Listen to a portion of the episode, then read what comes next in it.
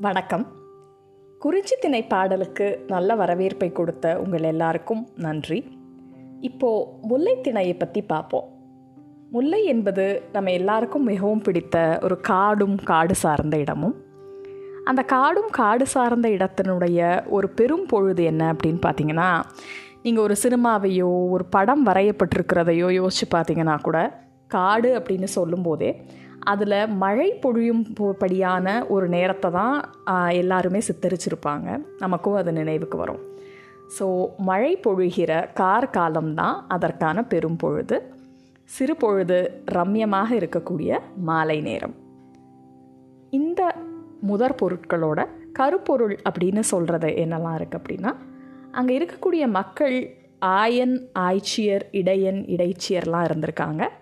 அவங்களுடைய தொழில் என்னவா இருந்திருக்கு அப்படின்னு பார்த்தீங்கன்னா ஆடு மாடுகளை மேய்ப்பது தான் பெரும்பாலும் இருந்திருக்கு. சாமை வரகு மாதிரியான பயிர்களையும் விளைவிச்சிருக்கிறாங்க. அவர்கள் வழிபட்ட தெய்வம் திருமாலாக இருந்திருக்கிறாரு.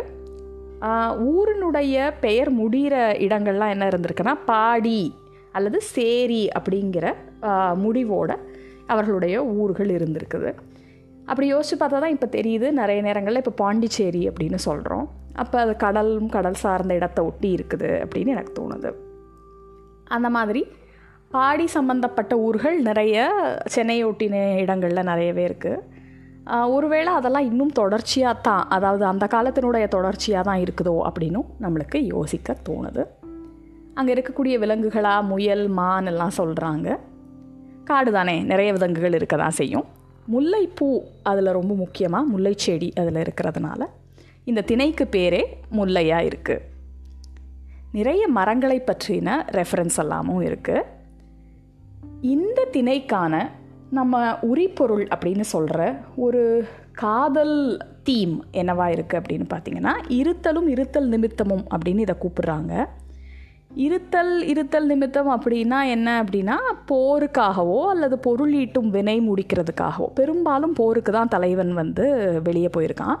இல்லைனா அரசு வேலையாக அரசன் வந்து எங்கேயாவது அந்த தலைவனை வந்து அனுப்பியிருக்கிறான்.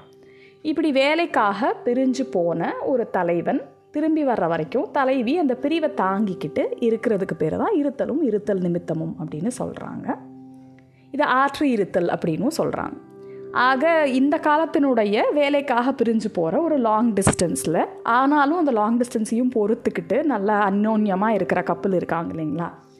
அவங்கள பற்றி பேசக்கூடியதாக தான் அவங்களுடைய உணர்வுகளை பற்றி பேசக்கூடியதாக தான் இந்த முல்லை திணை இருக்குது ஸோ இதில் வெறு எந்த மாதிரியான பாடல்கள் பெரும்பாலும் இருக்குது அப்படின்னு பார்த்தீங்கன்னா தலைவி வருந்துறதும் தலைவி அந்த வருத்தத்தை தோழிக்கு சொல்கிறதும் தோழி அவங்கள ஆற்றுப்படுத்துறதும் தலைவன் எப்படா இந்த வேலையை முடிச்சுட்டு வீட்டுக்கு போவோம் தலைவியை பார்ப்போம் அப்படின்னு ஏங்குறதாவும் அங்கே அவன் திரும்பி வரும்பொழுது வளவனுக்கு வளவன் யார் அப்படின்னு பார்த்தீங்கன்னா அவனுடைய தேரோட்டி நம்ம டிரைவர் மாதிரி.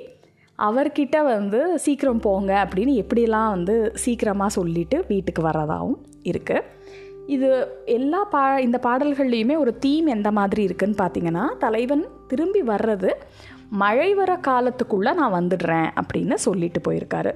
ஆனால் அவர் மழை வருது அவர் வரல. இல்லை மழை வருது வந்துக்கிட்டு இருக்கிறாரு. இந்த மாதிரியான ஒரு சீன் அதாவது அவர் பிரிஞ்சு போயிருக்காரு ஆல்ரெடி மழைக்கு திருப்பி வந்துடுவார் அதிலிருந்து தொடங்கி இவங்க ரெண்டு பேரும் ஃபீல் பண்ணிவிட்டு மழையின் போது அவர் திரும்பி வந்துடுறது வரைக்கும் இந்த பாடல்கள் அமைஞ்சிருக்கு.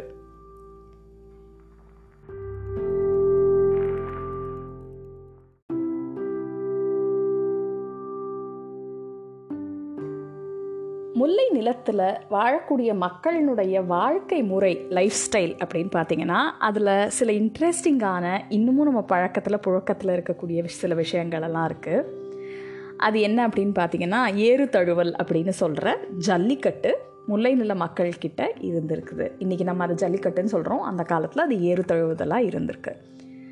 ஆனால் இப்போ நம்ம பார்க்காத ஒரு சடங்கு எருமை கொம்பை வழிபடல் அப்படிங்கிறாங்க. எருமை மாட்டோட கொம்பை வந்து வழிபட்டிருக்காங்க. அது இன்னும் இருக்குதா அப்படின்னு சில இனங்களில் இருக்கா இல்லையான்னு கூட எனக்கு தெரியலை. ஆனால் எனக்கு புதுசாக இருந்தது. இதில் இன்னொரு முக்கியமான விஷயம் பொதுவாக இந்த சங்க இலக்கியங்களை படிக்கும்போது பெண்களை வந்து நிறைய ஒரு காதல் வயப்பட்டிருக்கிற ஒரு மடந்தை ஒரு பெண்ணாக தான் காமிச்சிருக்காங்க அப்படின்னு ஒரு குற்றச்சாட்டு உண்டு. ஆனால் முல்லைத்திணையில் இருக்கக்கூடிய பெண்கள் பாசறையில் அவங்களும் பங்கேற்றிருக்கிறாங்க. வாழ்வித்தை கற்றுருக்குறாங்க போர் பயிற்சி எடுத்திருக்கிறாங்க. இந்த மாதிரியான மிக அழகான சில காட்சிகளையும் முல்லை கொண்டு இருக்குது காட்டில் நல்ல மழை இருக்கக்கூடிய ஒரு சூழலில் நிறைய விலங்குகளும் மரங்களும் பூக்களும் செடிகளும் கொடிகளும் முல்லையோட அந்த வாசத்தோட அருகி உருகிற ஒரு தலைவியும் போர் பாசறையில் இருந்துக்கிட்டு மனமுருகிற ஒரு தலைவனும் அப்படிங்கிற இந்த சீன் நம்ம கண்ணு முன்னாடி வரும்போது முல்லை நிலத்தின் மேலே நமக்கே ஒரு காதல் வருது இல்லைங்களா? இப்படி முல்லை நிலத்தில் அமைந்த ஒரு பாடலை அடுத்த பாட்காஸ்ட் எபிசோடில் நம்ம கேட்கலாம். தொடர்ந்து இணைந்திருங்கள்.